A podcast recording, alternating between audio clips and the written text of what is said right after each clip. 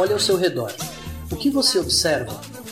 Explique para você mesmo para que isso serve ou qual a importância isso que está à sua volta tem na sua vida. Você conseguiria fazer uma frase relacionando duas coisas que estão à sua volta? Note que você usou palavras para explicar o que está à sua volta.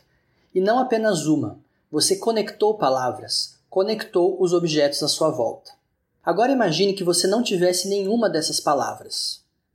Percebe como não é possível entender o mundo e explicar as coisas sem as palavras?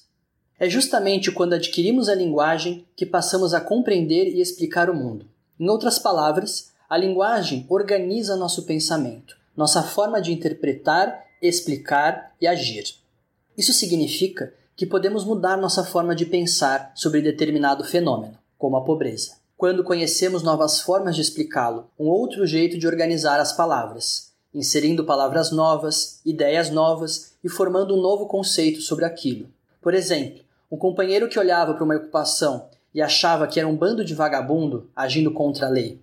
Esse era o conceito que ele tinha na sua cabeça. Ele usava palavras para explicar isso para ele mesmo, provavelmente porque era a única versão que ele conhecia. Mas daí ele conhece a luta. Ele aprende novos conceitos. Aprende que são terrenos desocupados que não cumprem a função social da propriedade prevista na Constituição. Ele aprende que todos temos o direito a uma moradia digna e que isso está na lei. Ele muda, então, a sua visão sobre uma ocupação, porque aprendeu novas palavras e conceitos para explicá-la. O pensador homenageado de hoje foi quem estudou a fundo essa ideia de que a linguagem estrutura a nossa forma de pensar e de agir sobre o mundo. Lev Vygotsky é o seu nome, um dos maiores nomes da psicologia da educação, área que estuda como ocorre o desenvolvimento do aprendizado. Vygotsky, que faleceu na data de hoje há oitenta e seis anos, nasceu em Moscou, na Rússia. Viveu intensamente o período da Revolução e da fundação da União Soviética. Era um marxista convicto. Inspirado nas ideias de Marx, fundou uma linha de estudo chamada Psicologia Histórico-Cultural, que procurava investigar como a mente, a psicologia, se constrói na interação com a cultura. Para o Vygotsky, a nossa interação com o mundo, que está à nossa volta, sempre acontece mediada por ferramentas. Em outras palavras, entre nós e o mundo, sempre há um terceiro elemento que nós usamos para satisfazer nossas necessidades, para entender e agir sobre o mundo. Esse terceiro elemento ele chamava de ferramenta e dizia que elas podem variar entre culturas e grupos sociais.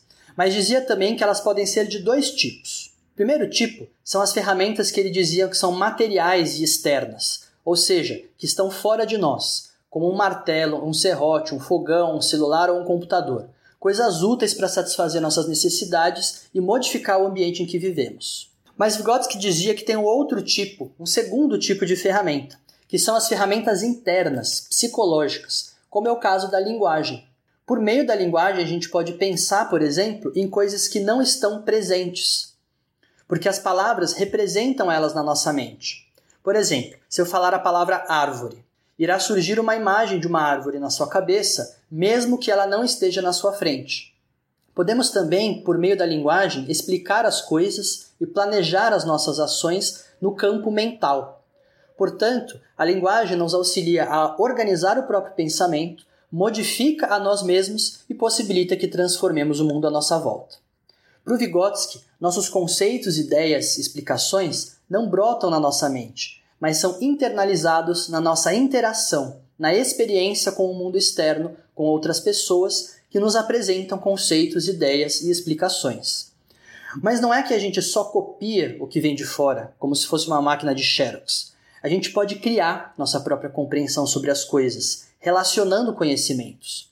É por isso que é tão importante ter novas experiências e aprender novas formas de ver as coisas, ampliando nossos conhecimentos sobre o mundo. Ampliar dessa forma a nossa maneira de explicar as causas das desigualdades e da pobreza, e também as possíveis soluções para esses problemas. Como dizia Vygotsky, o conhecimento é uma ferramenta não só de compreensão do mundo, mas de ação e de transformação do mundo. Possamos usá-lo como uma arma para a nossa libertação individual e coletiva. Afinal, quem sabe mais, luta melhor.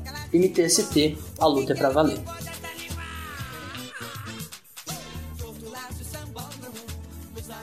para te limpar.